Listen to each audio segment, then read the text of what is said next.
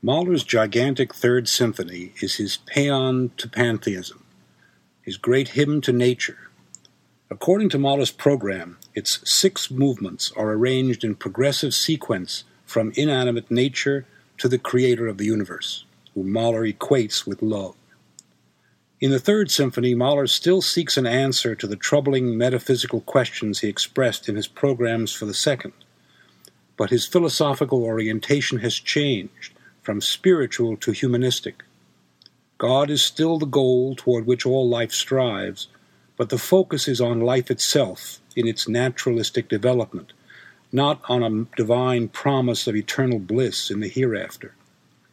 Yet the essence of Mahler's existential perspective remains tied to the theme of redemption, now approached from a more worldly perspective. This theme seems to develop cumulatively in the first three symphonies.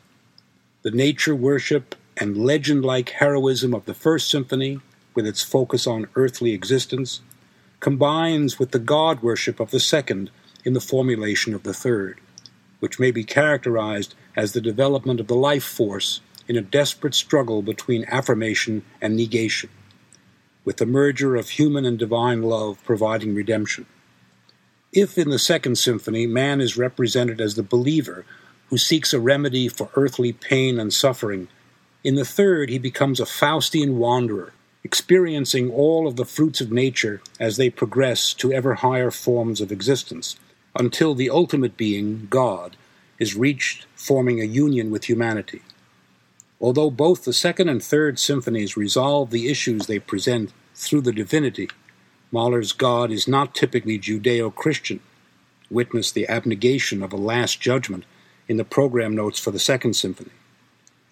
The essential difference in Mahler's approach to redemption in both symphonies is that in the second, humankind is subservient to God's grace achieved through belief, while in the third, God and humanity come together, not as equals, of course, but as partners in life's traversal. Their mutual love providing the highest achievement in existence that is also the long sought after redemptive resolution to human suffering. Mahler's own world was beginning to evolve during the 1890s when he wrote the third. His personal quest for life's meaning in the face of suffering and death was deeply affected by his encounter with the works of Friedrich Nietzsche. Mahler was attracted to Nietzsche's dramatic and effusive style, as well as his anti Christian sentiments, which must have touched a nerve given Mahler's subjugation to pervasive anti Semitism in both his personal and professional life.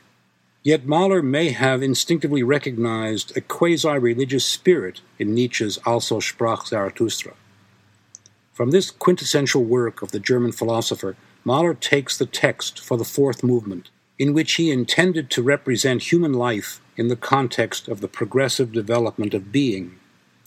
Mahler even equated God and the Übermensch in reference to the subject of the finale.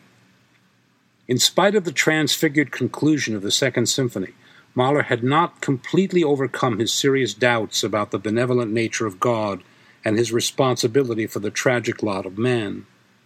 During his work on the third, Mahler poured out his heart in deeply personal correspondence, written in a style not unlike Nietzsche's.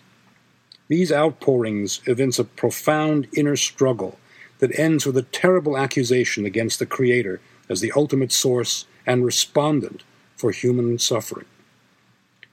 It is then not surprising that Mahler saw in the great Antichrist Friedrich Nietzsche a kindred spirit, one who did not fear to attack the Christian conception of God by juxtaposing it against the earthy spirit of the pagan god Dionysus. As a god of nature, overflowing with the joy of life without being bound by the chains of guilt and sin, Dionysus was the very projection of Mahler's own concept of nature in all its purity, a symbol of the life enhancing spirit. As the nature deity Pan, the Dionysian spirit haunts the Third Symphony, from the drunken revels of the first movement, the gay playfulness of the second, and the innocent frolicking of the third, to the passion and grandeur of the finale. During the creative process, it is as if Mahler's inner being was infused with the spirit of the great god Pan. Walter describes Mahler's demeanor when the composer played him the third for the first time. He said, It was a shattering experience to hear him play the third at the piano.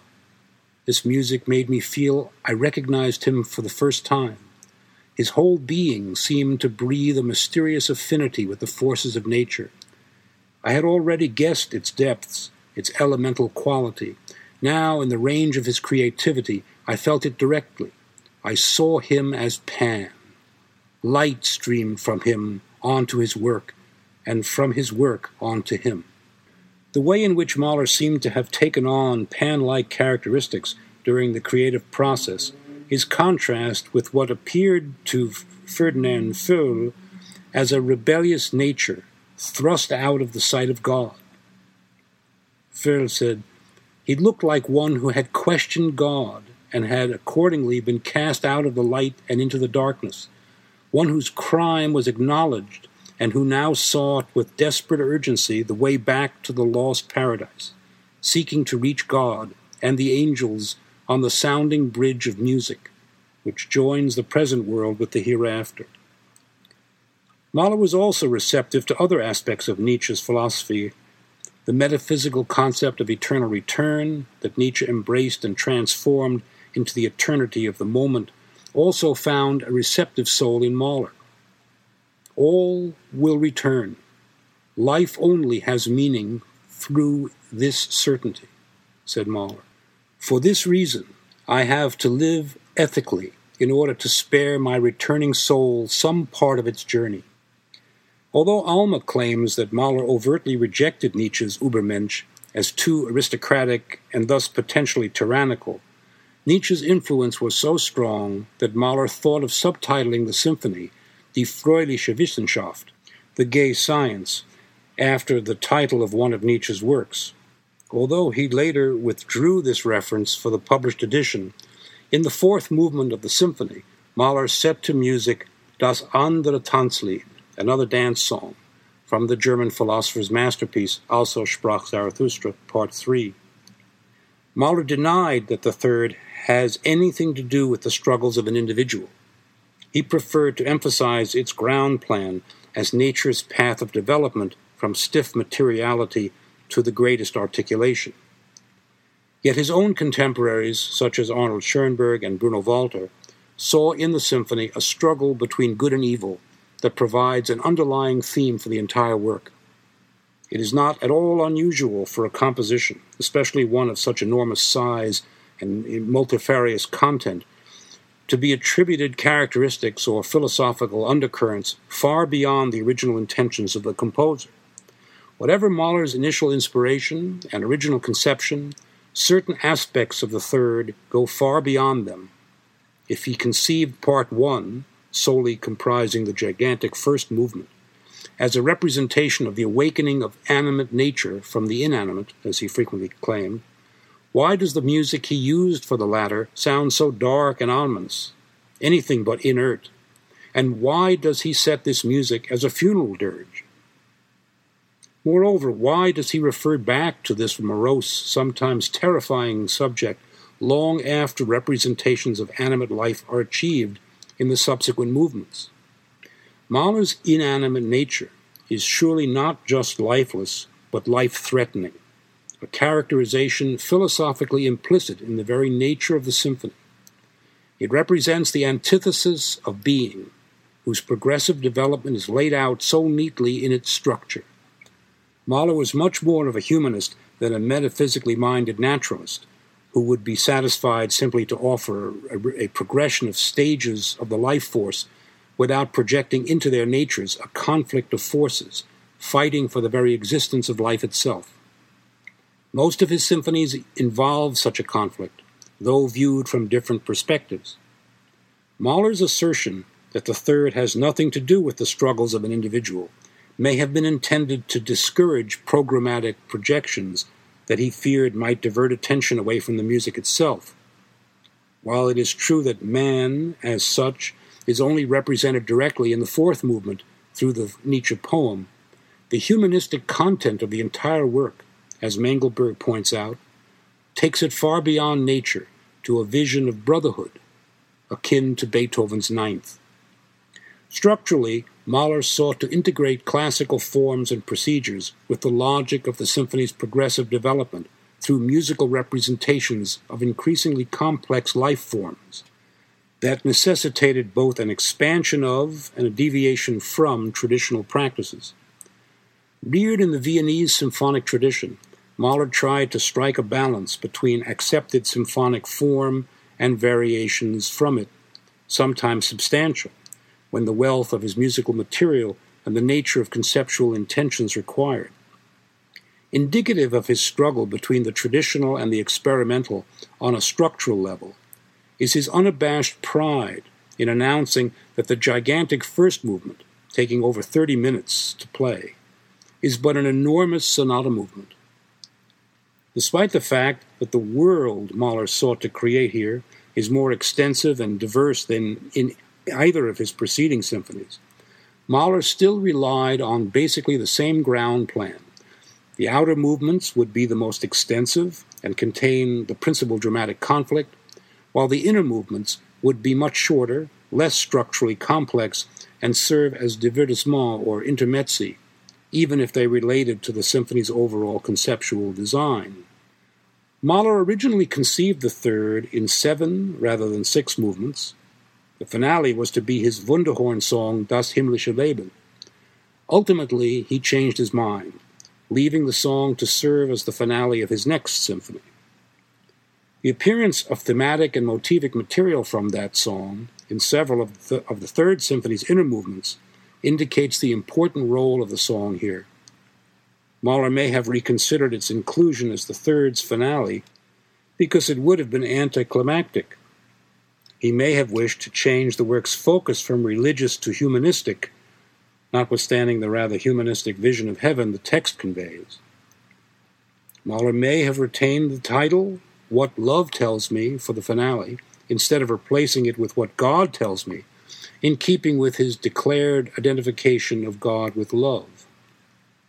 Several commentators consider the third less a symphony than a divertisement a string of unrelated movements that could not be successfully integrated merely by extra musical connections or isolated motivic or thematic references.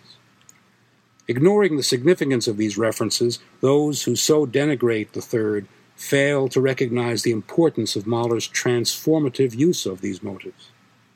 While linking movements together both musically and conceptually, they also support the symphony's superstructure and provide connective tissue that unite its diverse movements.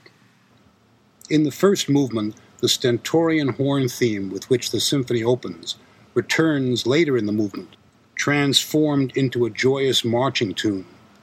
Motivic elements from the dark, sinister first section of that movement reappearing in both the third and final movements, evoking dreadful images of life's antagonist, death, represented in the first movement as the absence of life, that is, inanimate being. Each movement not only responds to the question that Mahler posed in his original subtitles, but provides a counterfoil for the succeeding or preceding movement. For example, to cite La Grange, the finale is a reply to the terrifying restlessness and the titanic conflicts of the opening allegro, while the daylight of the angel movement dispels the midnight darkness of the Nietzschean Lied and the deep faith and overpowering feeling of love that pervades the finale answers all questions. Mahler made his goal in this respect unequivocally clear. As he said, just as the whole universe has developed from the original cell through plants, animals, man, to God, the highest being, in music too, a whole piece should be developed from a single motif, a single theme, which contains the germ of all that is to follow. Whether or not Mahler succeeded in achieving his goal of motivic integration as a means of unifying the diverse elements of this enormous symphony is still a matter of some dispute. Even Mahler was uncertain, admitting that each movement seems to stand on its own feet as a separate entity without recapitulations or reminiscences. Notwithstanding its enormous length and varied subject matter, as well as Mahler's doubts that it would be completely understood, the third was an unmitigated success at its premiere. It catapulted Mahler into prominence as a composer. After a time during which the symphony faded from public attention, it slowly increased in popularity. Much of its success with audiences the world over can be attributed to Leonard Bernstein's staunch advocacy. It is his first recording of this enormous masterpiece that we offer on this website.